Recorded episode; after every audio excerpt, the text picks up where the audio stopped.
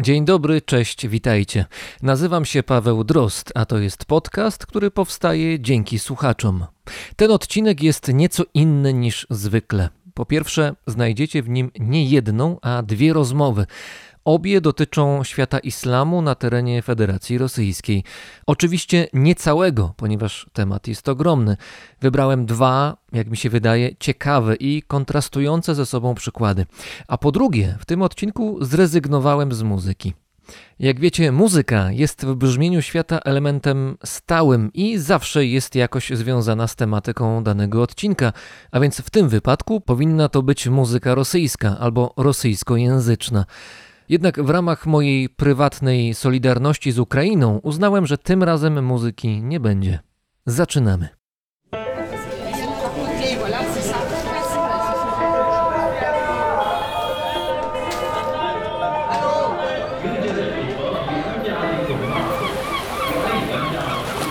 Brzmienie świata z lotu Drozda. Niżniekamsk, Zielonodolsk, Czystopol, Bogulma, Almitiejewsk, Kazań. To miasta najważniejsze w tym regionie świata, o którym zaraz będziemy rozmawiać. I mogę zaryzykować twierdzenie, że nie znacie ani jednej z tych nazw. No, może oprócz Kazania. Wszystkie te miasta tworzą Tatarstan, jedną z republik Federacji Rosyjskiej. Tam swoje badania prowadziła antropolożka kulturowa Aleksandra Turowska, która jest teraz z nami w Siemczynie. Dzień dobry, witaj. Dzień dobry. To gdzie jest Siemczyn, czy Siemczyno? Siemczyno. Siemczyno jest zachodniopomorskim, 100 km na północ w kierunku Poznania od Morza Bałtyckiego. I zakładam, że skoro tam jesteś, to jest to miłe miejsce. To jest najlepsze miejsce w Polsce. To muszę kiedyś odwiedzić, jeszcze nie byłem, ale no jeszcze parę jest wsi w Polsce, w których nie byłem, a które zapewne są interesujące, ale to może innym razem. Skupmy się na wątku głównym naszej rozmowy. Rozmawiamy o Tatarstanie, który jest częścią Federacji Rosyjskiej, jak wspomniałem. To jest taka część, która zachowuje do pewnego stopnia swoją odrębność, autonomię, no i można się domyślić, że jest to republika zamieszkana przez Tatarów głównie. A jak jest w rzeczywistości, to o tym za chwilę, ale najpierw spójrzmy nieco wstecz. Skąd w Tatarstanie wzięli się Tatarzy? Tatarzy w Tatarstanie mieszkają od zawsze, bo to jest ich rdzenna ziemia i oni tam mieszkają od setek lat, a korzenie narodu tatarskiego sięgają dalekiego średniowiecza. Przodkami dzisiejszych Tatarów są Bułgarowie, wołżańsko-kamscy, czyli mieszkańcy takiego tworu państwowego, który tutaj na terytorium dzisiejszego Tatarstanu istniał pomiędzy wiekami VII i XIII i potomkami Imperium Czyngis-chana. Tutaj Bułgaria wołżańsko-kamska została podbita przez wojska Czyngis-chana i weszła w skład Złotej Ordy, więc Tatarzy kazańscy są potomkami Imperium Mongolskiego, potomkami Czyngis-chana. Potem jeszcze pojawiły się na miejscu wojska rosyjskie, prawda? To najpierw chyba XVI, potem XVII wiek i Iwan Groźny, który wkroczył z przytupem w świat Tatarów. 1552 rok to jest bardzo ważna data w pamięci zbiorowej Tatarów. To jest ten moment w ich historii, kiedy zakończyła się autonomia państwa tatarskiego, ponieważ podbici przez wojska cara Iwana Groźnego zostali włączeni w skład Imperium Rosyjskiego i do dziś tej pełnej autonomii nie odzyskali. To jeszcze po drodze, zanim dojdziemy do czasów współczesnych, to mamy oczywiście Związek Radziecki. W jakiej kondycji był Tatarstan właśnie wtedy, w czasach radzieckich? W czasach Związku Radzieckiego Tatarstan miał status autonomicznej republiki, czyli był czymś mniejszym niż Republika Radziecka, ale ciągle jeszcze posiadał pewną autonomię. W momencie, kiedy Związek Radziecki kształtował się, 17-18 rok, Tatarzy razem ze swoimi sąsiadami Baszkirami wystąpili o pełną autonomię, której nie udało im się uzyskać. No i mamy zmierzch Związku Radzieckiego, lata 80., no i lata 90., początek tych lat oczywiście, kiedy Związek Radziecki upada z trzaskiem. I to jest ten moment, kiedy Tatarzy, mimo istnienia w tym Związku Radzieckim, gdzie oczywiście etniczne odrębności były raczej tłumione niż rozgrzewane, tak delikatnie rzecz ujmując, udało im się utrzymać to przekonanie, że są jakoś osobni, że mają własną kulturę, że mają własne tradycje, że własną tożsamość mają. I te przekonania z dużą siłą ujawniły się w czasie upadku Związku Radzieckiego, właśnie na początku lat 90. Tak, początek lat 90., w sumie już końcówka 80. to był bardzo gorący okres, zwany przez historyków paradą suwerenności, kiedy przy schyłku Związku Radzieckiego dużo narodów i dużo grup etnicznych próbowało ugrać jak największą autonomię, próbowało oderwać się od centrum. Tatarstan nie był wyjątkiem w tej kwestii i mimo, że znajduje się on w tej części Rosji dzisiejszej, która jest oddalona jednak od granic, to nadzieje na pełne odłączenie się od Związku Radzieckiego były dość duże i takie perspektywy też były, tylko wtedy Tatarzy, tutaj też głowa państwa prezydent Szejmijew dosyć umiejętnie rozegrał tę całą kwestię autonomii i prowadząc dosyć specyficzną z Moskwą udało mu się część tej autonomii, mimo że ciągle w ramach państwa rosyjskiego do dzisiaj zachować. A czy ja dobrze rozumiem, że był taki moment w historii właśnie na przełomie lat 80. i 90., kiedy Tatarzy z Tatarstanu myśleli realnie o suwerenności, o stworzeniu własnego państwa? Tak, jak najbardziej był taki moment i tutaj w przeciwieństwie do Kaukazu, który prowadził otwarty konflikt z Moskwą, Tatarstan pozostał na takim poziomie politycznych rozmów i tego konfliktu udało się uniknąć. Pod groźbą odłączenia się od Rosji prezydent Tatarstanu osiągnął dość dużo ze swoich politycznych celów. Tatarstan postawił na taką drogę, powiedzmy drogę środka. Zdobyli autonomię, ona się dosyć długo utrzymywała, ale też zmniejszała się w miarę upływu czasu, prawda? Bo to nie jest tak, że to była autonomia raz dana w ramach Federacji Rosyjskiej i tak już zostało. Jasne, że tak. To był też konkretny czas i sytuacja. Z czasem, kiedy Federacja Rosyjska zaczęła się centralizować, no to oczywiście ta autonomia stanęła pod znakiem zapytania, ale Tatarzy w przeciwieństwie do Czeczenów, unikając otwartego konfliktu, przyjęli taką postawę urządzania się tam, gdzie są, najlepiej jak mogą. I konsekwentnie tę politykę sprytu, bo spryt jest tutaj uznawany za narodową cechę Tatarów, realizują w odniesieniu do Moskwy. Władimir Putin z Kremla centralizował już od dobrych wielu lat administracyjną mapę Rosji czy Federacji Rosyjskiej, więc ta autonomia, również autonomia tatarska zmniejszała się. W jakim ona jest w tej chwili stanie? To znaczy, na ile ta autonomia jest rzeczywiście autonomią? Co Tatarzy u siebie w Tatarstanie mogą, a czego im nie wolno?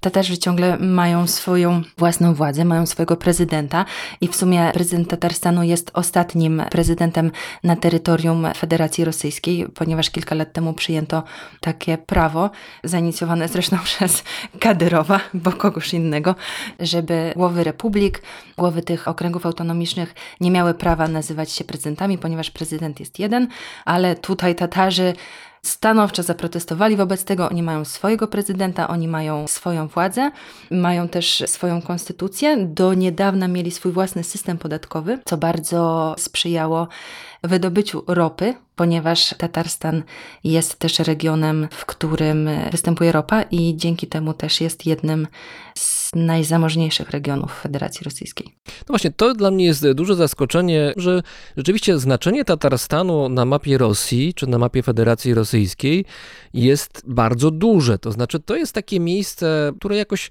nie afiszuje się swoim istnieniem na zewnątrz, tak bym to powiedział. To znaczy, o Tatarstanie wiemy niewiele, poza tym, że jest jakaś nazwa i wiemy, domyślamy się, że mieszkają tam Tatarzy, ale poza tym niewiele wiemy. Tymczasem dla istnienia i dobrostanu Rosji to jest miejsce niezwykle istotne pod każdym względem. Tam jest ropa naftowa, o której wspomniałaś, ale też jest przemysł, jest wiele różnych elementów, takich zębatek, które napędzają rosyjski organizm. Tak, i to też warto powiedzieć, że to, że my tutaj w Europie o nich nie wiemy, to nie znaczy, że w innych częściach świata się o nich nie wie, bo na przykład w Kazachstanie na pewno wszyscy dobrze znają Tatarstan. Więc Tatarstan rzeczywiście jest istotnym regionem w Rosji ze względu na tę jego zamożność, na złoża ropy oczywiście, które za tę zamożność w dużej mierze odpowiadają, ale też ze względu na specyficzne miejsce, jak już wspomniałam, które ten region sobie na mapie Federacji Rosyjskiej przez te kilkaset lat wypracował.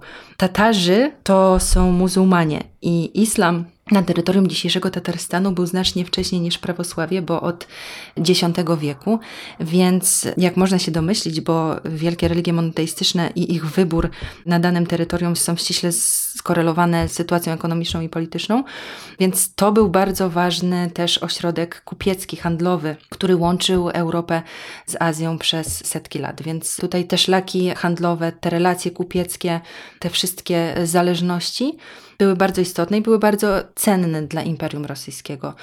Stąd też trudno było Tatarów z tego Tatarstanu wysiedlać albo im przeszkadzać w ich tej kulturowej, ekonomicznej, kupieckiej, przemysłowej, oświatowej działalności. I oczywiście ten XVI wiek, podbój przez Iwana Groźnego to był czas okropny i ewidentna degradacja tatarskiej kultury, ponieważ Tatarzy zostali wtedy wyrzuceni z Kremla, z Białego Kremla, ponieważ w Kazaniu jest Kreml. No właśnie, inny Kreml. Tak, Biały Kreml. W Moskwie jest Kreml czerwony, a w Kazaniu jest biały, jest bardzo ważny, więc w tym XVI wieku Tatarzy zostali z niego wyrzuceni i osiedlili się na terytorium dzisiejszej dzielnicy Kazania, starej tatarskiej Słobody, która była takim właśnie centrum tego tatarskiego życia, oczywiście mocno ograniczonego liczebnie, bo przejście Iwana Groźnego przez jakiekolwiek terytorium było bardzo krwawe. Ale ci Tatarzy to przetrwali i konsekwentnie rozwijali swoją kulturę i swoją działalność, konsekwentnie wyznawali islam i go praktykowali i konsekwentnie do dzisiejszego dnia pozostają tam, gdzie się urodzili, tam skąd pochodzą i to jest dla nich bardzo ważne. Także ten imperatyw ziemi w przypadku Tatarstanu jest bardzo ważnym czynnikiem. No i czynnikiem ważnym jest też religia, o której wspomniałaś, islam, ale to nie jest tak, że Tatarzy oraz islam jako taki w Tatarstanie są jakoś wyraźnie dominujące. To znaczy zdaje się, że tam, jeżeli chodzi o kwestie religijne, to islam i prawosławie tutaj walczą o palmy pierwszeństwa. Samych Tatarów jest większość, 50 parę procent zdaje się w Tatarstanie. Reszta grup etnicznych to są oczywiście Rosjanie przede wszystkim, ale są też jakieś inne grupy. Więc są u siebie oczywiście, ale myślę, że mają też takie poczucie, że trochę są w oblężeniu i że muszą cały czas dbać o to, żeby ta kultura i to, co czyni ich Tatarami, żeby to przetrwało, żeby dalej się miało dobrze. Oczywiście, dlatego ten islam jest takim ważnym aspektem ich tożsamości i dlatego manifestacja religii, na przykład poprzez noszenie chust przez kobiety, ma w Tatarstanie nie tylko wymiar religijny, ale właśnie wymiar kulturowy, ponieważ kiedy pojedziemy do sąsiedniej republiki, do Baszkirii, gdzie Tatarzy i Baszkirzy stanowią większość ludności i gdzie prawosławnych Rosjan jest mniej, kobiety o wiele mniej chętniej noszą te chusty jako taki właśnie manifest swojej przynależności etnicznej i religijnej, a w Tatarstanie, w Kazaniu jest taka tendencja, żeby właśnie pokazywać się w huście, żeby przynależność etniczną manifestować w ten sposób. Tatarstan wyrobił sobie taką markę na terytorium Federacji Rosyjskiej i świata, jako jedyny region, gdzie chrześcijanie i muzułmanie żyją w przyjaźni i rzeczywiście tutaj władze tatarstańskie, szczególnie od 90. lat, bardzo dbają o to, żeby sprawiedliwie, przynajmniej oficjalnie traktować obie te religie, więc jeśli w Kazaniu buduje się jakiś meczet, to musi zostać też wybudowana cerkiew. Jeśli buduje się cerkiew, to musi zostać wybudowany meczet, żeby obie religie były traktowane równie sprawiedliwie. To teraz zatrzymajmy się chwilkę przy religii, ale tylko przez moment, bo było wyraźnie powiedziane przez ciebie, że ta religia jest jakimś fundamentem, islam jest fundamentem tatarskości czy tożsamości, a oprócz tego, czy jest jeszcze coś, czy Tatarzy jakoś się do czegoś odwołują w sferze symboliki, czy coś oprócz religii jest dla nich jeszcze tak istotne, że można uznać, że to jest część tatarskości jako takiej? Religia jest jednym z fundamentów. Innym bardzo ważnym fundamentem jest język tatarski. Dlatego takim dość dużym ciosem było, i to jest znowu kolejny krok ku centralizowaniu Federacji Rosyjskiej, zniesienie obowiązku nauczania języka narodowego w danej republice dla wszystkich uczniów, co oznaczało w praktyce, że niezależnie od tego, czy byłeś Tatarem, czy byłeś Rosjaninem, czy byłeś Czuwaszem, czy Udmurtem, jeśli chodziłeś do publicznej szkoły, no to uczęszczałeś na obowiązkowe lekcje języka tatarskiego.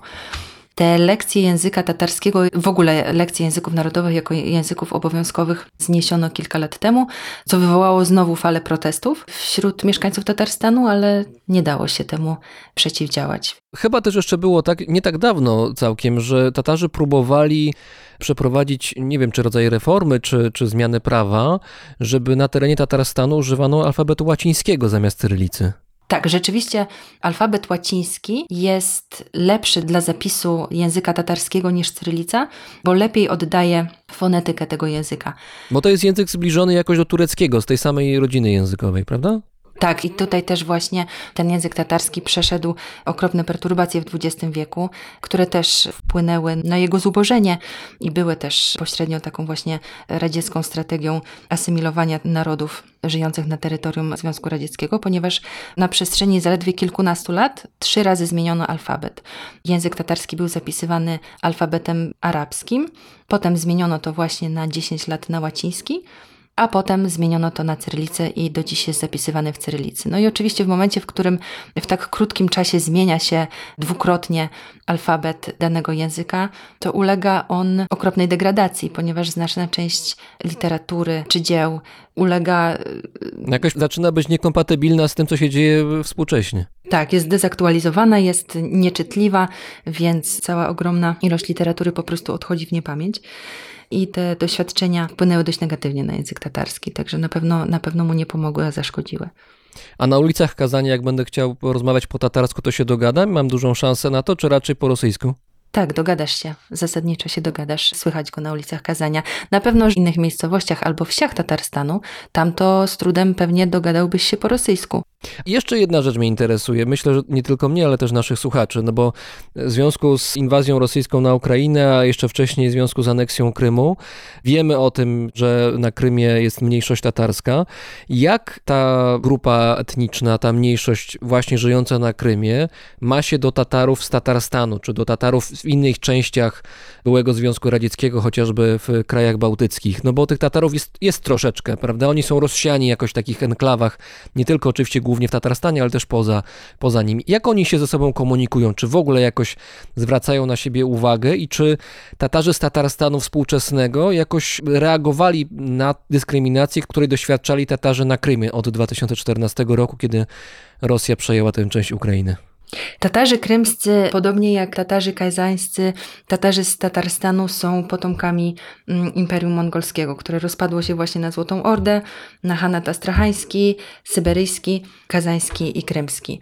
Także od tego momentu te dwie grupy były dość mocno odseparowane, więc nie powiedziałabym, żeby istniała jakaś silniejsza zależność pomiędzy, czy jakaś więź pomiędzy Tatarami z Tatarstanu i Tatarami krymskimi. Przynajmniej ja takiej nie zaobserwowałam podczas swoich badań. Oni oczywiście są świadomi, że są Tatarzy krymscy, że są Tatarzy litewscy, ale nie wydaje mi się, żeby odczuwali z nimi większą więź niż z innymi narodami Azji Centralnej, na przykład Kazachami, czy Uzbekami, czy ze swoimi sąsiadami Baszkirami. Raczej, zwłaszcza po okresie Związku Radzieckiego, to są bardziej takie relacje na zasadzie wszyscy kiedyś byliśmy obywatelami jednego państwa. Bardzo dalekie kuzynostwo, tak to mi brzmi.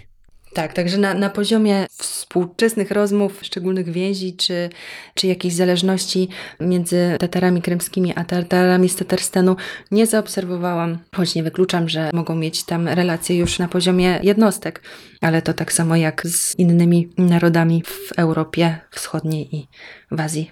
Przyjrzyjmy się dokładniej Kazaniowi, stolicy Tatarstanu. To jest serce tej republiki. Miasto z bardzo długą historią. To miasto, które pamięta czasy Bułgarów kamskich i mongolską Złotą Ordę. I potem niestety pamięta Iwana Groźnego. Obecnie najważniejsze miasto ewidentnie i największe też Tatarstanu. Jeżeli chodzi o populację, nieco ponad 1 200 000 mieszkańców. Miasto leży nad Wołgą.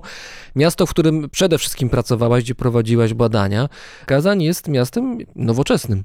Jest miastem różnorodnym. Jest tam i nowoczesność, i architektura radziecka, i architektura przedradziecka, architektura Imperium Rosyjskiego. Jest tam dużo kontrastów, ale jest bardzo kolorowo. Kazań leży nad 2 rzekami, bo leży nad Wołgą i nad Kazanką, która przepływa przez niego na wskroś. Jest miastem górzystym, bo niczym Rzym jest położony na 7 pagórkach.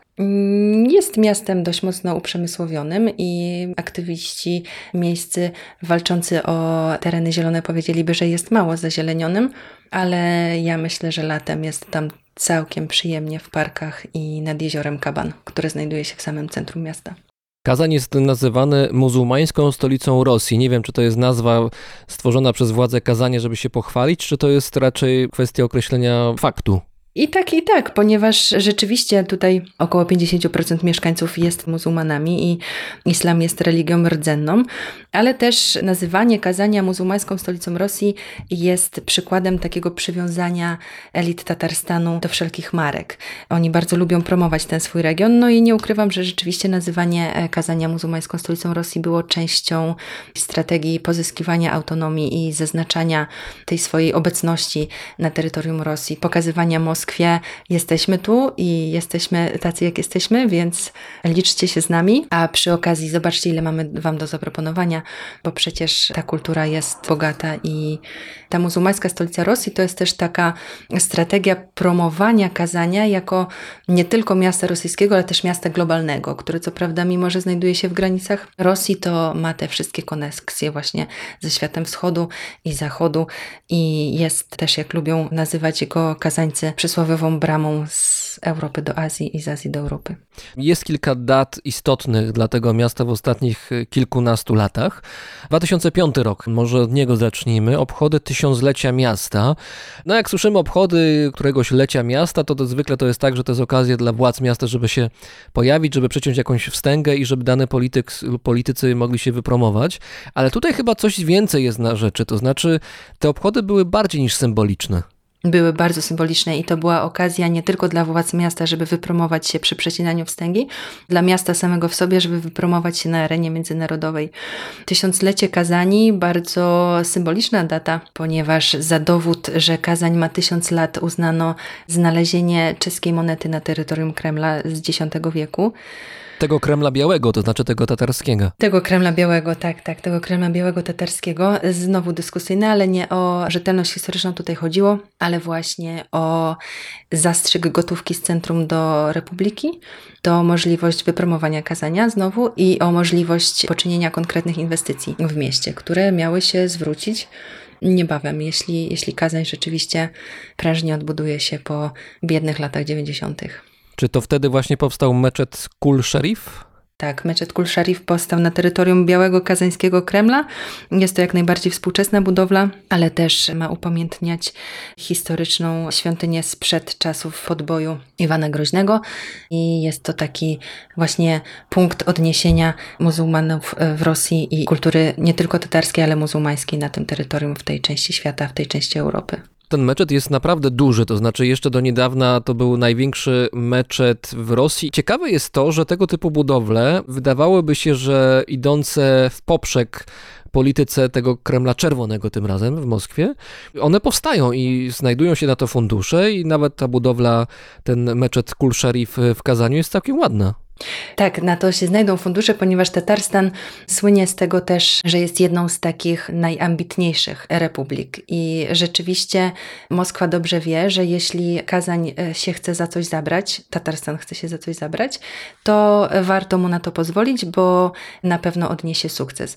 I tutaj Tatarstan jest takim też poligonem doświadczalnym dla wszelkich innowacji, na przykład rosyjska Dolina Krzemowa, czyli Innopolis, najmłodsze miasto rosyjskie, więc tutaj rzeczywiście 1000-lecie było takim momentem przełomowym w historii Kazania, bo uruchomiło cały szereg nowych inwestycji, drastycznie zmieniło tkankę miejską i uruchomiło przez to szereg innych pomniejszych procesów, między innymi aktywizmu miejskiego, którym ja się w swojej pracy badawczej zajmuję. Chwilę potem Kazań też ubiegał się o miano trzeciej stolicy Rosji, o które rywalizował z Niżnym Nowogradem i oczywiście wygrał. No i potem jeszcze był rok 2018, prawda? To znaczy Mistrzostwa Świata w piłce nożnej. Tak, i wcześniej była jeszcze w 2013 letnia uniwersjada. Od 1000-lecia wszystko się zaczęło i tak na razie trwa. Porozmawiajmy o mieszkańcach Kazania, bo miałeś z nimi styczność oczywiście, prowadząc badania na miejscu. Kim są ci ludzie, którzy tam mieszkają? Na ile oni są charakterystyczni dla tego miejsca? To są bardzo różni ludzie, bo Kazań ma ponad 1 milion mieszkańców. Ja w swojej pracy badawczej spotykałam się z ludźmi, ja spotykałam się ze wszystkimi ludźmi, z jakimi tylko można było się spotkać, mieszkając tam przez ponad rok, ale współpracowałam badawczo z ludźmi zaangażowanymi w szeroko pojętą politykę miejską, z aktywistami miejskimi, z przewodnikami turystycznymi, z historykami, z architektami, z urbanistami, ze znawcami miasta, z miłośnikami miasta, z ludźmi, którzy podejmują różne działania oddolne, żeby to miasto jakoś tam ubogacać, przekształcać i organizować w nim życie. Coś mi świta w głowie, że z tymi aktywistami w Kazaniu związane jest hasło Tomek Sawyer. Czy dobrze pamiętam? Tak. To jest taka ogólnorosyjska inicjatywa Tom Sawyer Fest, czyli święto Tomka Sawyera, które zaczęło się w Samarze i potem skutecznie przeszczepiono je do Kazania, czyli właśnie oddolna inicjatywa polegająca na najprostszej z możliwych ochronie zabytków, pomalowaniu ich od zewnątrz, ale dzięki temu przedłuża im się zwyczajnie życie, zwłaszcza w warunkach takiej, a nie innej agresywnej deweloperki, kiedy te domy były po prostu wyburzane. Trzeba wiedzieć, że większość starej architektury Kazania to jest architektura drewniana. A ta inicjatywa z Tomkiem Sawyerem związana, to ona polega, zdaje się, że na tym, że tworzy się grupa jakaś, która stwierdza, że pomaluje dany budynek i oni to robią na zasadzie pospolitego ruszenia. Tak, dokładnie tak. Znajdują sponsorów, którzy wspomogą ich zakupem farb. Znajdują wolontariuszy. I któregoś dnia człowiek się budzi, wychodzi przed swój budynek, a tutaj wszystko pomalowane. Prawie tak było, ale ponieważ trzeba jednak uzgodnić to z mieszkańcami, to najczęściej wcześniej się ich o to pyta. Zostawiało się na przykład listy oficjalne w skrzynkach takich domów, że tutaj widzimy, że ten dom jest piękny, przedstawia niewątpliwą wartość historyczną i architektoniczną. Chcielibyśmy go odmalować. Czy Państwo się zgadzają? A skoro mieszkałaś tam rok prowadząc badania, no ale mieszkałaś po prostu, czyli żyłaś w tym miejscu, to jest dobre miejsce na to, żeby człowiek życie swoje spędzał? Kazań? Myślę, że jest bardzo dobre. To jest miasto, w którym jest co robić o każdej porze roku. Nie bez przyczyny nazywa się to miasto sportową stolicą Rosji, bo wszelkie dyscypliny sportowe, jakie tylko się zapragnie, można w Kazaniu trenować.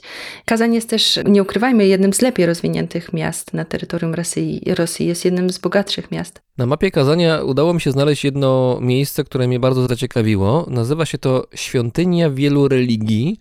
I to jest jakiś rodzaj symbolicznego połączenia bodaj 16 religii świata w jednej konstrukcji architektonicznej. Tak to trochę wygląda. To znaczy jakby połączyć cerkiew z synagogą, z kościołem katolickim, z jakąś świątynią buddyjską, nie wiadomo z czymś tam jeszcze. To wygląda troszeczkę z zewnątrz, nie chciałbym tu nikogo obrażać, no ale tak troszkę jak taki lunapark, takie to bardzo, bardzo kolorowe jest, takie pstrokaty bym powiedział nawet. Co to jest za miejsce w praktyce? To znaczy, nie wiem, czy byłaś tam kiedyś, jak to wygląda? To jest bardzo dobre porównanie lunapark, bo to dokładnie tym jest. To jest taki kiczowaty, współczesny twór, jakaś zwariowana fantazja właśnie na fali tej równości kultur i religii. Myślę, że to jest ciekawe jako taka rzeczywiście ciekawostka i można to zobaczyć. Przez większość roku jest zamknięte, bo te osoby tam nie praktykują. To, co jest o wiele bardziej warte zobaczenia, to jest widok na Wołgę z tego właśnie miejsca niedaleko świątyni wszystkich religii, który jest przepiękny, rozpościera się. Piękny widok na Wołgę. Ta świątynia jeszcze jest, zdaje się, emanacją jakiejś myśli, wizji artysty, zdaje się, prawda, miejscowego, który postanowił coś takiego stworzyć w imię połączenia różnych religii świata. Tak, to jest bardziej taka właśnie artystyczna ciekawostka, turystyczna ciekawostka. To nie jest miejsce kultu, to nie jest miejsce, w którym się praktykuje. Razem z nami była antropolożka kulturowa Aleksandra Turowska, która w tej chwili jest z nami w Siemczynie, w północno-zachodniej Polsce, prawda? Tak. Bardzo dziękuję za rozmowę. Dziękuję bardzo.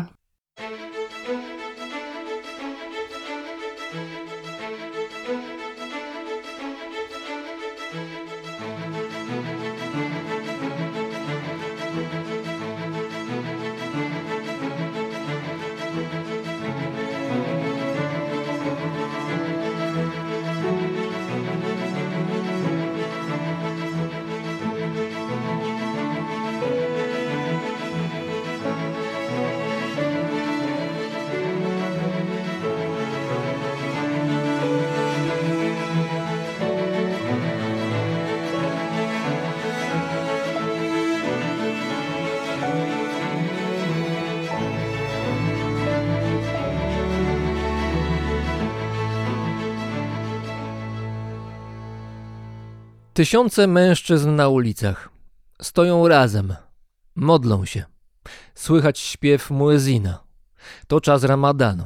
Ta scena jest niczym szczególnym dla krajów północnej Afryki czy Bliskiego Wschodu, ale tutaj rzecz dzieje się w mieście, którego z islamem raczej nie kojarzymy. To Moskwa. Tam właśnie swoje badania dotyczące religijności muzułmanów i migrantów z Azji Centralnej prowadziła antropolożka Anna Cieślewska. Dzień dobry pani. Dzień dobry. Jest pani teraz w Gruzji, gdzie zbiera pani materiały do kolejnych badań, ale to Moskwa będzie teraz w centrum naszej rozmowy, chociaż pewnie wątki kaukaskie jakoś się będą pojawiać. Była pani świadkiem sceny, którą przed chwilą opisałem. Jak to dokładnie wyglądało? No, jak to wyglądało z perspektywy uczestnika czy uczestniczki tych wydarzeń? To jest taka normalna modlitwa muzułmańska, tylko w Moskwie, ponieważ jest bardzo wielu muzułmanów, a nie ma zbyt wielu meczetów, jest ich 5 oficjalnie, jest wiele sal modlitewnych, też formalnych i nieformalnych, ale generalnie jest 5 meczetów zarejestrowanych. To takie wydarzenia jak Ramadan Bayram, mówiąc po tatarsku, albo Idi Ramazan, mówiąc po tadżycku, czy Kurban Bayram, jest po prostu bardzo dużo osób, jest tysiące osób, które się modlą wokół meczetów na ulicy. Akurat ta modlitwa taka największa odbywa się w tak zwanym meczecie soborowym.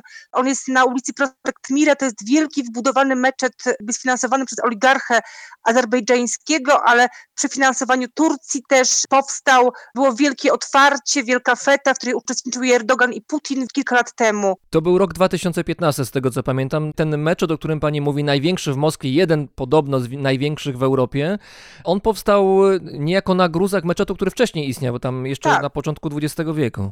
Tak. On powstał właśnie nie tyle na gruzach, co po prostu powstała rekonstrukcja tego meczetu. I to jest wielka przestrzeń, ale mimo wszystko muzułmanów jest tylu w Moskwie. To nie jest zaskakujące, ponieważ Moskwa to jest wielka aglomeracja multietniczna. To jest miasto, gdzie wszyscy przyjeżdżają. To jest miasto, które jest po prostu miastem również buddyjskim, miastem szamańskim, miastem chrześcijańskim, ateistycznym, liberalnym, ortodoksyjnym, prawosławnym. Tutaj jest naprawdę bardzo duża mieszanka. To są muzułmanie, którzy są obywatelami Federacji Rosyjskiej, to są Tatarzy, Baszkirzy, to są muzułmanie z Kaukazu Północnego, ale też to są osoby na przykład z Azerbejdżanu, z Kaukazu Południowego. Są oczywiście Azerbejdżanie, którzy są obywatelami Rosji, autochtonami, na przykład z Derbentu w Dagestanie. Są też dyplomaci, turyści, są studenci, ale też jest cała rzesza osób z Uzbekistanu, Kirgistanu, Tadżykistanu, w mniejszym stopniu Kazachstanu, ale też czy Turkmenistanu, czyli byłych republik tych muzułmańskich, tradycyjnie muzułmańskich Azji Centralnej. Także to jest takie miasto, to jest trochę miasto, które przypomina Londyn, Berlin. Z różnych danych możemy wnioskować, że na terenie Federacji Rosyjskiej jest ponad 20 milionów muzułmanów. To trudno obliczyć, bo tam jest wiele różnych wariacji. Ludzie przyjeżdżają, wyjeżdżają, są migranci, ale można założyć mniej więcej, że jakieś 14, na pewno powyżej 10% ludzi mieszkających na terenie Federacji Rosyjskiej to są muzułmanie. Natomiast w Moskwie to ile to jest ludzi? 1, 2, 3, 4, ile to może być? Takie są dane, że to jest 1 milion, ale to są takie dane właściwie niepotwierdzone, bo też jak liczyć Moskwę? Czy Moskwę liczymy jako tylko i wyłącznie Moskwę, czy też Podmoskowie? Tak? To wtedy jest 11 milionów ludzi i to wtedy jeszcze może być więcej. Także trudno naprawdę powiedzieć, jak to jest. Ale myślę, że można założyć, że jest to 1 milion. Moskwa to jest takie muzułmańskie trochę miasto. Tam jest dużo bardzo muzułmańskiej infrastruktury, bardzo dużo, oprócz meczetów, to oczywiście miejsc, gdzie są halalne kafe, czyli kafe, gdzie się sprzedaje towar halal, mięso halalne, są na bazarach, są całe sektory, gdzie się sprzedaje mięso halal i towary halal. Są bardzo dużo już różnych mniejszych, większych organizacji muzułmańskich, czy migranckich, na przykład uzbeckich, czy tadżyckich, albo też na przykład typowo tatarskich, czy baszkirskich, kaukaskich, także każda też grupa etniczna ma swoje grupy, ale też jest oczywiście coś, co jest infrastrukturą dostępną dla każdego, która funkcjonuje jako taka infrastruktura muzułmańska, to są też na przykład, miejsca powiedzmy leczenia tradycyjnego muzułmańskiego, także można powiedzieć, że w pewnym sensie Moskwa, to podobnie właśnie jak Londyn czy Berlin, to jest w jakimś tam sensie to jest muzułmańskie miasto. Wspomniała pani, że jest 5 meczetów w Moskwie na co najmniej 1 milion ludzi. To wydaje się, że to nie jest dużo. Z czego to wynika? Dlaczego tak mało? Przede wszystkim władze Moskwy są bardzo niechętne rejestracji meczetów, jak bardzo wiele różnych innych stolic, innych krajów.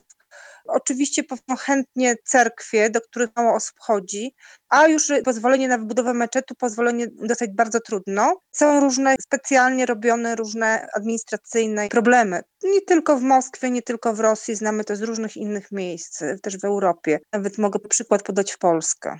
W ogóle meczet jest miejscem takim, gdzie ludzie przychodzą załatwić różne sprawy, też nieformalne, na przykład meczet funkcjonuje też jako taki network do załatwienia pracy migrantom, ten meczet soborowy, czy inne meczety. Można sobie, nie wiem, zamówić jakieś leczenie takie muzułmańskie, czy różne inne sprawy załatwić po prostu w takim meczecie półformalnie, czy na przykład porady prawne uzyskać. To można było, dopóki właśnie działał prawnik Izzat Omon Tadżyk, który zawsze po piątkowej modlitwie w meczecie soborowym dawał rady Tadżykom, migrantom tadżyckim, ale też, nie wiem, był tam jakieś akcje organizowane, powiedzmy zbieranie pieniędzy na kogoś pogrzeb, czy ktoś był chory, czy musiał jechać do Tadżykistanu, nie miał pieniędzy, no i tak dalej, różne takie pilne sprawy, ale też właśnie porady prawne, no ale Izzat został deportowany przez władze rosyjskie, siedzi w więzieniu w tej chwili w Tadżykistanie. Jaki ten islam w Moskwie jest? No, domyślam się, że oczywiście to nie jest zjawisko jednorodne, nie ma jednego islamu, ten islam ma mnóstwo różnych wariacji, tak samo zresztą jak chrześcijaństwo czy jakakolwiek inna religia, tak. Ale gdybyśmy mieli znaleźć tutaj jakiś rodzaj, jakieś dominanty, to czy jest to raczej opcja konserwatywna czy liberalna? Jaki kształt i jakie barwy ma ten islam, który w Moskwie najbardziej się rzuca w oczy? Znaczy w ogóle za takiego przybysza, który jest z zewnątrz, to przede wszystkim taki islam, powiedzmy, który ja nazwę w cudzysłowie islamem oficjalnym, czyli to, co kreuje państwo rosyjskie, to są oficjalnie działający imamowie, którzy po prostu pewną wykładnię państwa głoszą też, czyli człowiek ma nie zajmować się polityką, absolutnie nie krytykować władzy, przychodzić do meczetu, modlić się, wychodzić, do widzenia, nieważne kim jest, co robi, i poziom tego islamu w większości, poza wyjątkami, poziom teologiczny jest niski i raczej osoby, które jakby funkcjonują w tym środowisku, nie są to autorytety religijne. Są związani z władzą, która jest opresyjna. Ale ten islam taki oficjalny, ja bym tak powiedziała, spełnia taką funkcję, że no jednak tu jak człowiek ma ochotę chodzić do meczetu, chce po prostu pójść się pomodlić, to ma gdzie, jest luz, tak, może nosić hijab, nikt po prostu nie będzie go za ten hijab prześladował, w przeciwieństwie na przykład do Tadżykistanu, gdzie były takie sytuacje. To jest to, co się rzuca w oczy i oczywiście ten islam głosi te wszystkie różne bardzo chwytliwe hasła, muzułmańskie, braterstwa i działania propaństwowe oczywiście. To jest ten islam i część imamów się temu podporządkowuje, no bo jak ktoś chce pracować, czy ktoś chce być imamem oficjalnie, dostawać pieniądze, no to musi z tą władzą się jakoś po prostu ułożyć. Poza tym oczywiście istnieje taki islam, który funkcjonuje wśród tych migranckich kręgów. Są nieformalne autorytety religijne, które są większymi autorytetami niż ci oficjalni imamowie, ponieważ właśnie są niezależni i nie trzeba się ich bać, jak ktoś jest nielegalnie, ma nielegalne papiery, czy coś zrobił, czy jest jakoś poza prawem, to ten nieoficjalny imam, on jest jakby swój. No, oni znają język, znają problemy migrantów. Spośród nich są osobami rozpoznawalnymi, które mają szacunek. To jest jedna sprawa. Ale też oczywiście poza takimi niuansami, które może są niezrozumiałe dla osób, które nie funkcjonują w tych islamskich grupach, patrzą na to z zewnątrz, to oczywiście grup jest bardzo dużo, na przykład są oczywiście szyici, głównie Azerbejdżanie, ale też Irańczycy. Duży wpływ Iranu. Jak ja byłam, to ja też miałam wywiady z Irańczykami po prostu, którzy na przykład jeden Irańczyk prowadził wydawnictwo, w którym momencie jakoś się znalazłam, bo oni chcieli ze mną zrobić wywiad. Irańczycy, migranci przyjeżdżają do Moskwy, żeby tam prowadzić biznes i swoje życie założyć? Tak, to wynika z tego, że Rosja jakoś się dobrze układała z Iranem w pewnym momencie i układa, i pozwala się, powiedzmy, temu Iranowi działać. Bo Iran jest antyzachodni, antyamerykański, więc ja też byłam na przykład na iftarach organizowanych oficjalnie w jednym z meczetów moskiewskich przez ambasadę Iranu. To byłam chyba 2 razy. Też Iran dostarcza część literatury religijnej dla tej azerbejdżańskiej community, która jest w Moskwie. Ja mówię w tej chwili o szyitach. Poza tym, jeśli chodzi o sunnitów, to też jest bardzo dużo różnic. Są muzułmanie z Kaukazu Północnego, szafici, tak, szafija. Większość oczywiście z centralnej Azji, Tatarów, no to jest hanaficka szkoła prawna. Ale oczywiście są, nie wiem, dyplomaci, którzy przyjeżdżają, też przychodzą do meczetu. Więc w tym centralnym meczecie, w sobornym meczecie widzi się to zróżnicowanie nawet po prostu, jak się obserwuje szczególnie stroje kobiet, tak, bo ja głównie bywałam w kobiecej sali, więc nie wiem, kobiety są z Indonezji, z Arabii Saudyjskiej, z Tadżykistanu, z Kirgistanu, z różnych stron, to się widzi po strojach, w których występują i to jest bardzo kolorowe. Oprócz tego oczywiście są takie malutkie społeczności, jak społeczność izmaelicka z Pamiru, z Tadżykistanu, która się izoluje dosyć, oni mają swoją organizację NUR, to jest taka oficjalna organizacja Pamirczyków w Moskwie. Oni są izmaelitami, to jest jakby odłam szyizmu, ale oni absolutnie się izolują od innych wyznań, z różnych względów. A jak wiara muzułmańska w Moskwie przejawia się w codziennym życiu moskiewskich muzułmanów? No bo wiemy, że na ulicach miasta, gdy trwają najważniejsze święta muzułmańskie, to można zobaczyć tłumy modlących się ludzi. Naprawdę całe place są zajęte. Natomiast jeżeli chodzi o zwykły dzień, jak wygląda tutaj obrzędowość? Czy widać zwyczaje zakorzenione w religii, czy przywiezione z zewnątrz? No mam na przykład tutaj na myśli chociażby metody leczenia. Wspomniała Pani o tym, że leczenie powiedzmy w stylu, czy w tradycyjnej metodologii muzułmańskiej też się czasami tam odbywa, na przykład leczenie przy pomocy Koranu, zdaje się. Tak, jest rukija, którą się czyta, to się czyta w wersecy Koranu, ale to też się bardzo różnie ta rukija odbywa, bo ona się inaczej odbywa w kręgu tatarskim, inaczej się odbywa wśród Tadżyków czy Uzbeków, bo to są też inne tradycje.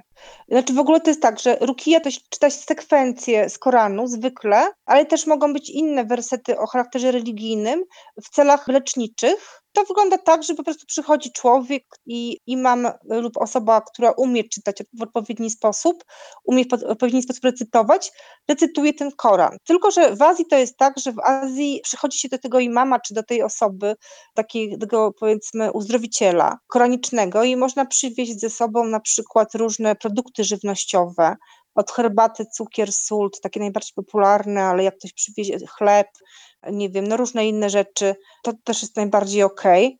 Osoba właśnie, ten healer, recytuje Koran, ale też na przykład wyrzuca z siebie w taki sposób, trudno mi to zaprezentować w ten sposób w podcaście, ale robi takie gwizdy, świsty nad tą osobą, która jest leczona. Oprócz tego, że to mogą być jeszcze, nie wiem, używane różne inne rzeczy do tego, żeby w jakiś tam sposób tą osobę obudzić, uleczyć. Bardzo głębokie są te tradycje i one są bardzo synkretyczne czasami. Żywność po to jest, że się wierzy, że to Słowo Boże wchodzi w tą żywność w jakimś sensie i ona nabiera właściwości leczniczych poprzez to, że uczestniczy w tym rytuale. Pamiętam, jak byłem kiedyś w Izraelu i spotkałem pewnego Beduina i on dowiedział się, że cierpi akurat tam na miejscu na jakąś infekcję. To był jakoś tam ważna postać w beduińskiej społeczności. Dał mi buteleczkę z oliwą i powiedział, że właśnie, że to jest taka specjalna oliwa lecznicza, bo on w środku ma słowo koraniczne, więc siłą rzeczy powinna mnie uleczyć, więc taki prezent też dostałem wtedy. Tak, na przykład coś takiego. Natomiast są różne sposoby recytacji, czy na przykład jest taki rytuał, się nazywa Chiliosin. Recytuje się 40 razy Surra Yasin po to, żeby wygonić albo dżina, albo po prostu oczyścić daną osobę z jakichś emocji złych. To taki rytuał, który ma bardzo mocne podłoże szamanistyczne. To funkcjonuje wśród muzułmanów Centralnej Azji. Natomiast jak się przychodzi do meczetu centralnego i rukiję robi Tatar, taki oficjalnie zatrudniony przez meczet, to on po prostu recytuje Koran i wszystko. I ja byłam świadkiem parę razy, jak jacyś Kirgizi usiłowali jedzenie położyć na ten stół cały.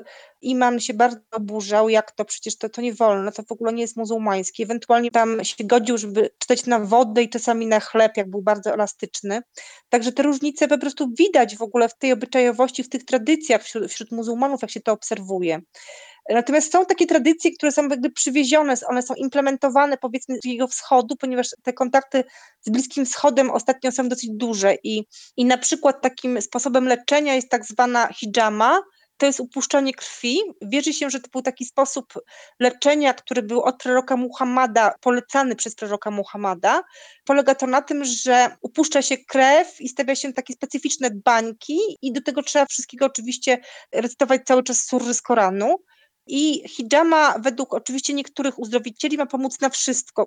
Dosłownie wszystko można nią wyleczyć, ale też jest alternatywą dla osób, które funkcjonują bez ubezpieczenia, nie mają możliwości do lekarza czasami, a chcą cokolwiek ze sobą zrobić. Też jest tak.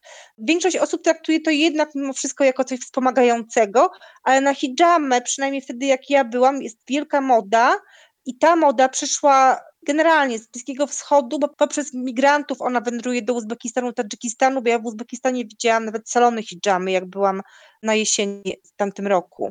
Takie salony, gdzie się odbywa upuszczanie krwi zawodowo, to jak to jest organizowane? W ogóle ta aparatura do hidżamy to są takie bańki i te bańki można kupić w różnych sklepach z akcesoriami muzułmańskimi i w ogóle łatwo się tego nauczyć, wszędzie można się tego nauczyć, jakieś takie ala certyfikaty są wydawane, w ogóle bardzo dużo osób się tym zajmuje tak naprawdę tą hidżamą, bo tym można zawsze zarobić parę groszy i dorobić sobie. Bym to tak traktowała jak mniej więcej jak osoby tutaj z kręgu powiedzmy warszawskiego, które zaczynają zajmować się masażem tajskim, tak? Bo na przykład mają taką ochotę. Dosłownie w ten sposób, bo to jest taka nowinka. Wspomniała Pani o dżinach, o tym, że ci uzdrowiciele usuwają dżiny. Rozumiem, że dżin tutaj jest rozumiany jako rodzaj złego ducha, jakiś rodzaj uroku? Złego ducha. Oczywiście można rzucić urok na kogoś i wtedy tego dżina można jakby komuś rzucić po prostu, do wnętrza zaprosić. Też bywają takie sytuacje, że na przykład ktoś jest opętany, ponieważ ktoś inny poszedł do jakiejś osoby, która rzuca czary. Też się w takie rzeczy wierzy. Wierzy też się, że ten dżin jakby wchodzi w człowieka, dlatego jak człowiek się denerwuje bardzo i ma dużo problemów, a migranci mają dużo problemów zwykle. Więc popularne jest bardzo wyganianie w ogóle dżinów. Bardzo to jest popularne, te egzorcyzmy. Oczywiście część imamów mówi, że czytanie Koranu i tego typu takie ala egzorcyzmy są bardzo często na uspokojenie nerwów ludzi. Ale te osoby, które wyganiają rzeczywiście złe duchy, to wierzą, że te złe duchy rzeczywiście funkcjonują i potrafią o tym opowiadać godzinami, przytaczać różne przykłady tego. Ja zresztą obserwowałam kilka razy egzorcyzmy i to nie wygląda najlepiej, powiedziałabym. Rozumiem, że chodzi o emanację tychże duchów, tak? Nie wiem, jak to wytłumaczyć, nawet po prostu jak ktoś na przykład wyje i wymiotuje podczas tego, jak imam na niego czyta surry z Koranu i okłada go kijem. Okłada go kijem? Tego chorego okłada kijem? Tak. Na przykład nożem dźga, ale oczywiście nie naprawdę. Tylko tak na niby trochę, żeby dżina przestraszyć. Ale na przykład jak rozmawia z dżinem, mówi wychodź. Jeśli jesteś muzułmaninem, to wychodź i idź do Mekki. Leć do Mekki, teraz się pomódl, żeby ci Bóg wybaczył, że wchodzisz w człowieka. Powiedz mi, dlaczego tu jesteś, dlaczego jesteś w tym człowieku i tak dalej, tego typu dialogi. I albo na przykład jak ta osoba, która jest w tym transie, zaczyna się śmiać, nerwowo płakać czy krzyczeć, to naprawdę to wygląda dosyć specyficznie z zewnątrz, jak się patrzy. A to dżin jest duchem człowieka, który jakoś zmarł, czy to jest jakaś postać zupełnie nieludzka? Nie. Dżiny to jest osobny byt, tak jak anioły, który funkcjonuje w innym wymiarze. W to się wierzy. I że dżiny mogą być dobre i złe i są mężczyznami i kobietami, mogą mieć rodziny. Dżiny mogą mieć rodziny? Tak, absolutnie. Tak właśnie, tak mi tłumaczyli. Są takie byty jak my, tylko że po prostu one są niewidzialne dla nas. Jakoś równoległy świat. Taki równoległy świat, ale one nas widzą i że się wierzy, że też dżiny jakby wchodzą w określonych sytuacjach, jak na przykład człowiek emocji, czy się za głośno śmieje, za głośno płacze, czy na przykład funkcjonuje w jakichś miejscach nieczystych, w ubikacji, nie modli się. No generalnie zdanie osób, które wyganiają te duchy złe jest takie, że im się człowiek więcej modli, tym ma więcej ochrony. A oprócz tego jeszcze się można zwrócić do ludzi, którzy się specjalizują, nie wiem, czy w robieniu, ale na pewno w sprzedaży jakiegoś rodzaju talizmanów, amuletów. To jest jakby inna historia, ale to czasami są ci sami specjaliści, co od dżinów. Akurat tutaj, jeśli chodzi o talizmany, to myśmy to badały w kontekście właśnie izmaelickich chalifów już, czyli jak wspomniałam, Izmaelita to jest odłam szyizmu. Myśmy to badały właśnie, tam są takie wyspecjalizowane osoby, to się z pokolenia na pokolenie dziedziczy tą umiejętność pisania talizmanów. To są specjalne księgi, takie kosmologiczne, które są bardzo stare. Też się wierzy, że są od postaci, znamienitych postaci w islamie izmaelickim i też to się przenosi do Moskwy. I myśmy w Moskwie się spotykały kilkakrotnie z różnymi specjalistami od pisania tych talizmanów. To się kręciło głównie w takim towarzystwie pamirskim, izmaelickim. Rzadziej korzystali z tego Tadżycy, sunnici, ale zdarzało się. Zdarzało to się też oczywiście w Tadżykistanie. I te talizmany można zamówić na różne rzeczy, ale też są tak zwane toby, też to jest taka modlitwa zapisana, którą trzeba wypić. Na przykład, nie wiem, powiedzmy na ból głowy dostaje się ileś tam też tobów i trzeba to wypić w jakichś tempach czasu z wodą. To znaczy talizman czy amulet jest w formie płynnej, tak? Nie, on jest zapisany, a trzeba to na przykład w wodzie rozpuścić, coś takiego. Aha. To jest ten sposób, ale w ogóle z talizmanami też jest tak, że talizmany mają właściwości ochronne, ważne właściwości ochronne, ale też mają takie właściwości wspomagające. Talizmany się na przykład pisze też po to, żeby wspomóc jakiś proces.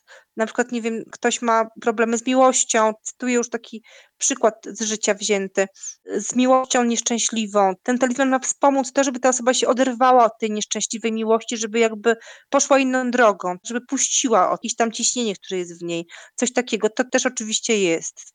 I w ogóle oczywiście ta interpretacja zależy od poszczególnych osób czasami, od poszczególnych okoliczności. Myślę, że dla mnie bardzo interesujące jest patrzenie to, jak to się zmienia w warunkach moskiewskich czy w warunkach rosyjskich.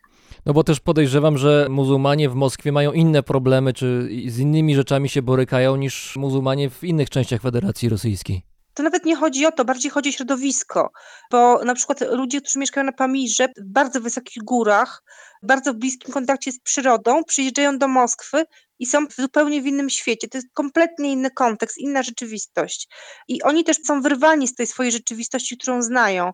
I też przekształca się rozumienie czegoś takiego, czym jest dla nich talizman, bo już na przykład, no nie wiem, nie można pójść na potok i pod drzewa, żeby ten talizman do wody wyrzucić, tak jak mówi Halifa, czy spalić coś, czy na przykład posiedzieć nad tą wodą, się pomodlić, bo tego nie ma. To jest ciekawe pytanie badawcze, które jakby możliwe, że kiedyś będę rozwiązywać, jak to jest reinterpretowane w innym środowisku naturalnym. No tak, no bo są inne zupełnie warunki naturalne, to wpływa na to, jak funkcjonujemy w tym środowisku. Tak, właśnie i wpływa to na religię. Religia też się zmienia pod tym kątem. Tak, absolutnie. No oprócz tych talizmanów są, nie wiem, kobiece różne obrzędy, które są w małym stopniu, ale są jednak kultywowane wśród Tadżyków, wśród Uzbeków. To po prostu jest, bo polityzujemy różne rzeczy. A islam jest bardzo bytowy, on bardzo naturalnie funkcjonuje z człowiekiem. Wielu ludzi po prostu idzie za religią i w tej religii jest i funkcjonuje zgodnie z zasadami religijnymi, nie oglądając się za siebie ani wokół siebie, bo im nie jest to potrzebne. Wielka polityka oczywiście do nich przychodzi, przychodzą do nich problemy społeczne, ale to tu jest coś, co dla nich jest drugorzędnym. Tak naprawdę liczy się rodzina, liczy się praca, tak jakieś tam funkcjonowanie w swoim własnym kręgu. Tak jest bardzo często wśród migrantów, ale też wśród innych ludzi. I oczywiście to jest zakłócone przez politykę, bo w tej chwili też chciałabym wspomnieć o tym trochę, bo zaczęłam się tym zajmować wprawdzie z daleka i tak bardzo oględnie na to patrzę, ale na muzułmanów, którzy w tej chwili w armii rosyjskiej, migrantów Azji Centralnej są albo walczą po stronie ukraińskiej. To jest jeszcze osobna w ogóle kwestia, ale też związana z religią oczywiście w jakiś tam sposób. To znaczy, chce pani powiedzieć, że część muzułmanów dołączyło świadomie do armii ukraińskiej przeciwko Rosjanom, mimo że po drugiej stronie też mogą być muzułmanie? Tak, bardzo dużo muzułmanów jest w armii ukraińskiej. W ogóle mufti przede wszystkim ukraiński, który jest Tatarem, on jest walczącym muftim. I Czeczeni oczywiście. Czeczeni to w ogóle jest osobna historia. A Czeczeni po obu stronach. Ja miałem okazję przy polsko-ukraińskiej granicy być na początku inwazji. Poznałem pewnego człowieka, który przedstawił się jako Czeczen, który walczył z Rosjanami w Czeczeni w poprzedniej wojnie, to dobrych parę lat temu. Natomiast w tej chwili zamierzał, krótko po rozmowie ze mną, dołączyć do ukraińskich wojsk, mimo że doskonale wiedział, że po drugiej stronie też są Czeczeni. Przecież wiemy o tym.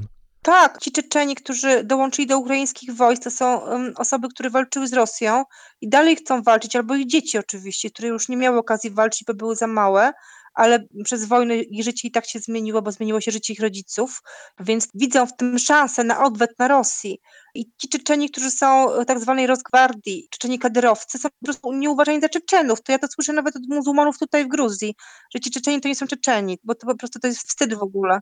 Ale to jest jakby jedna sprawa, a druga sprawa to są ludzie, którzy są z Azji Centralnej w armii rosyjskiej, walczący po stronie rosyjskiej i to są różne przypadki. Oczywiście są osoby, które uważają, że Rosja ma rację, ale też są osoby, w większości pewnie, takie, którym obiecano obywatelstwo w przyspieszonym trybie za to, że włączenie się do walki, lub którym dano niedawno obywatelstwo i grozi im, że się im odbierze, jak nie dołączą do armii.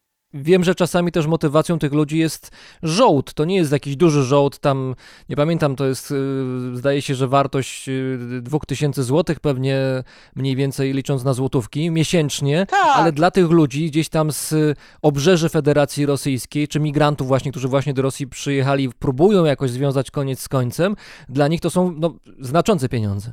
Tak, no też oczywiście czynnik finansowy na pewno. Też ja taką opinię wczoraj słyszałam, że są na przykład Azerbejdżanie, którzy w Moskwie, którzy uważają, że Ukraina to nie jest nasza wojna, albo jesteśmy za Rosją, ponieważ to Rosja walczy z Zachodem, a oni są za Iranem, który ich wspomaga, a Iran jest przeciwko Zachodowi, przeciwko Ameryce, że jest to wojna cywilizacji, więc też są tego typu teorie. To jest bardzo złożona sprawa, ale też wśród muzułmanów, którzy dołączają do ukraińskich wojsk, no to też oczywiście funkcjonuje taki mit, że to jest też walka za islam. Walka z Rosją, która niszczyła religię, niszczyła islam, to w tej chwili to jest walka za islam, pomoc Ukraińcom. Także to jest obowiązek muzułmanina w tej chwili.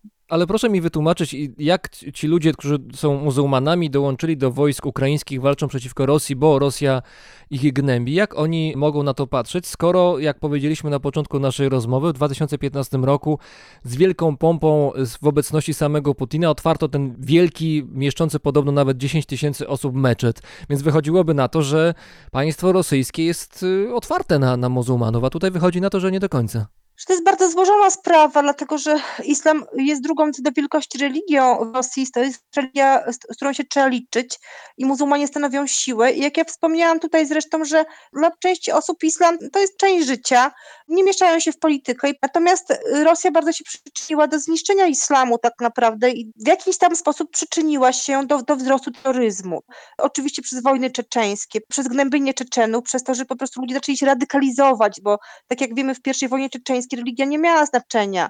Ja do dzisiaj mam jakieś nagrania, przecież nawet tutaj są ludzie z Pankisi, którzy funkcjonują w Gruzji z tego pokolenia I wojny czeczeńskiej, którzy absolutnie w ogóle nigdy nie mieli zamiaru wiązać tego z religią. Jakieś nagrania bardów takich czeczeńskich po rosyjsku, pieśni bardzo świeckie, ale antyrosyjskie.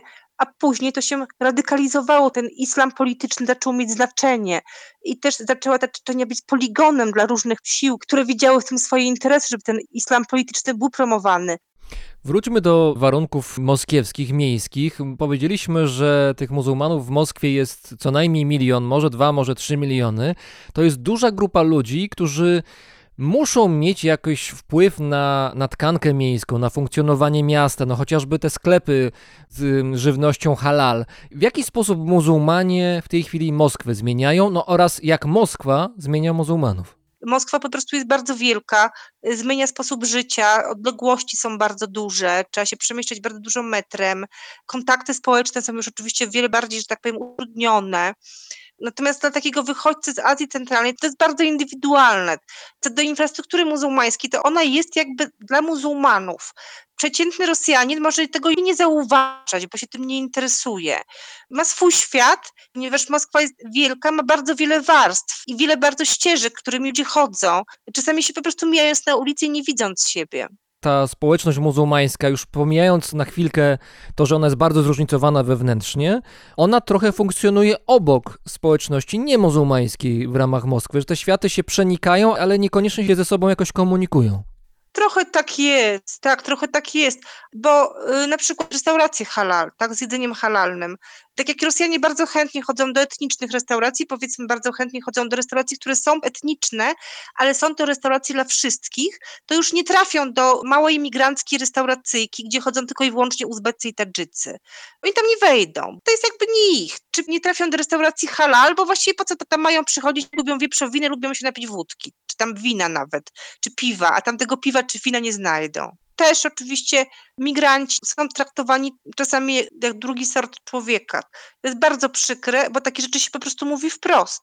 Ale to jak to rozumieć? To znaczy Rosjanin etniczny uważa, że człowiek przybyły z Kaukazu na przykład, czy Tadżyk albo Uzbek to jest osoba, która jest jakoś mniej wartościowa z jakiegoś powodu? No niektórzy tak uważają, niektórzy nie. Też trudno uogólniać, ale ja mówię o wyrywkowych rzeczach, które mnie spotykały, ale to nie szkodzi Rosjanin etniczny. Ormianin, który ma obywatelstwo na przykład rosyjskie. To ja słyszałam na przykład od Ormianina przedwczoraj, który ma firmę budowlaną w Moskwie, który zatrudnia Uzbeków, że to jest trzeci sort ludzi. Te uprzedzenia w ogóle międzyetniczne to funkcjonują nie tylko na linii Rosjanin, Uzbek, Tadżyk, tylko też tam jest o wiele więcej niuansów, na przykład Ormianin, Tadżyk, Azerbejdżanin, Czeczen, a nawet Czeczen-Tadżyk, bo dużo muzułmanów z Kaukazu Północnego też się źle odnosi do migrantów. Uważa ich też, że oni są jakąś tam, nie wiem, przybyszami znikąd i są jakąś gorszą warstwą, mimo że to też są muzułmanie.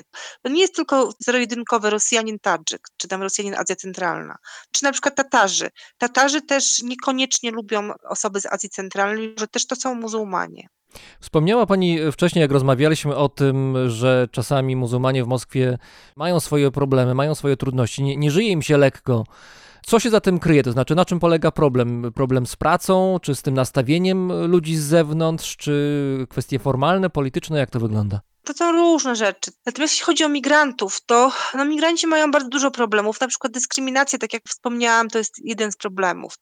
Państwo rosyjskie, które jest opresyjne, które nie pozwala w normalny sposób, nie wiem, zrobić papierów legalnych, więc osób pracuje nieformalnie, ma problemy przez to z policją, z władzami, może być oszukany przez pracodawców, takiej osobie można nie wypłacić pieniędzy, może być wyrzucony z mieszkania, szereg problemów choroby, brak ubezpieczenia, możliwości leczenia. Ja kiedyś miałam taką sytuację, że poznałam taką migrantkę z Tadżykistanu w meczecie podczas ramadanu i ja się zorientowałam w momencie, że ona po prostu śpi w tym meczecie. I tam całe dnie koczuje, ona straciła pracę, czy była chora. W ogóle nie miała pieniędzy. Ja w pewnym momencie ją zaprowadziłam do lekarza. Była taka klinika przez Kirgizów prowadzona. Kirgizi mają trochę inny status, bo część ma obywatelstwo, ale to jest jakby inny temat. W każdym bądź razie doprowadziłam jej do kliniki, która była dla osób z Centralnej Azji. Ona była trochę tańsza. Tak poszłam trochę jako tłumacz, bo ona mówiła kiepsko po rosyjsku, ale się okazało, że właśnie Kirgiz mówi po tadżycku, który przyjmuje ją. Wypisali nam lekarstwa, potem ją okradli jeszcze i postanowiliśmy ją wysłać do domu i zaczęli brać dla niej pieniądze w meczecie, razem z muzułmanami tam z meczetu, z jednym takim Tadżykiem, który był takim też nieformalnym liderem. Podczas Ramadan Bajram, po głównych uroczystościach, żeśmy stali pod meczetem, zbieraliśmy pieniądze dla niej. Część pieniędzy uzbieraliśmy i część pieniędzy dał nam fond Zakat, taka jakby instytucja charytatywna znajdująca się na terenie meczetu soborowego w Moskwie.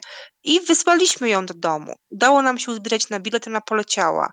Są bardzo różne historie, które się dzieją tam, ale meczet pełni taką pozytywną funkcję, że jednak pomaga.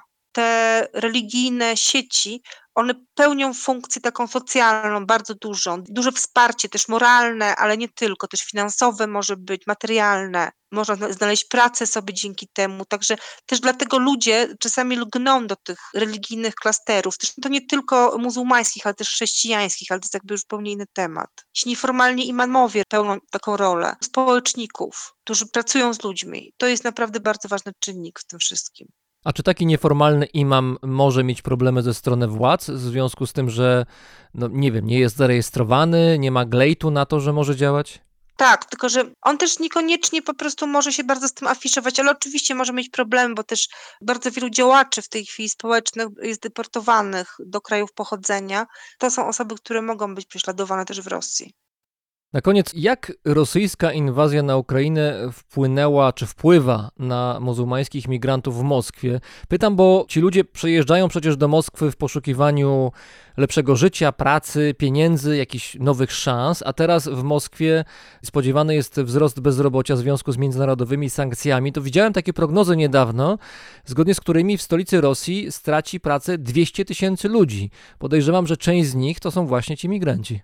Tak, to po pierwsze sankcje wpłyną bardzo na Rosję, ale też na kraje Centralnej Azji. Na pewno będą poszukiwali migranci innych rynków pracy, w tym europejskich. Ze względu w ogóle na dewaluację rubla, to jest najbardziej chyba dramatyczne, bo po prostu o wiele mniej pieniędzy oni przyślą do krajów pochodzenia w dolarach, tak? Bo zwykle się wysyła dolary do krajów pochodzenia.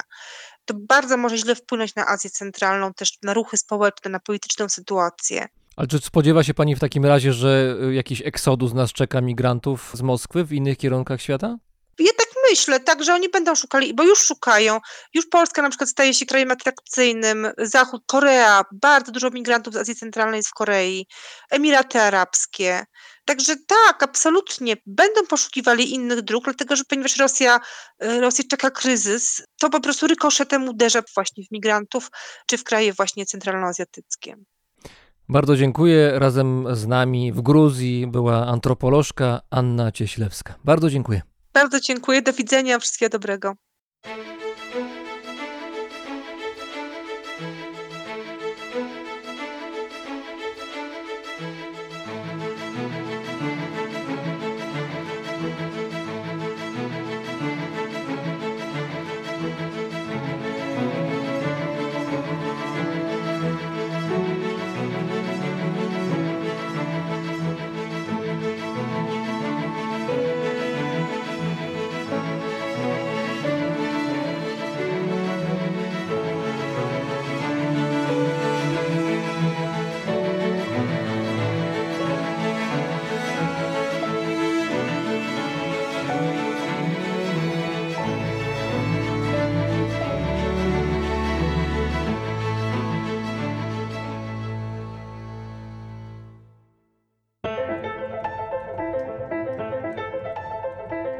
Słuchaliście 103. odcinka Brzmienia Świata z lotu Drozda. Ta audycja powstaje dzięki pomocy i hojności słuchaczy. Możesz do nich dołączyć. Wystarczy odwiedzić stronę patronite.pl i tam odnaleźć Brzmienie Świata. Wszystkim patronom i patronkom serdecznie dziękuję za pomoc i wsparcie.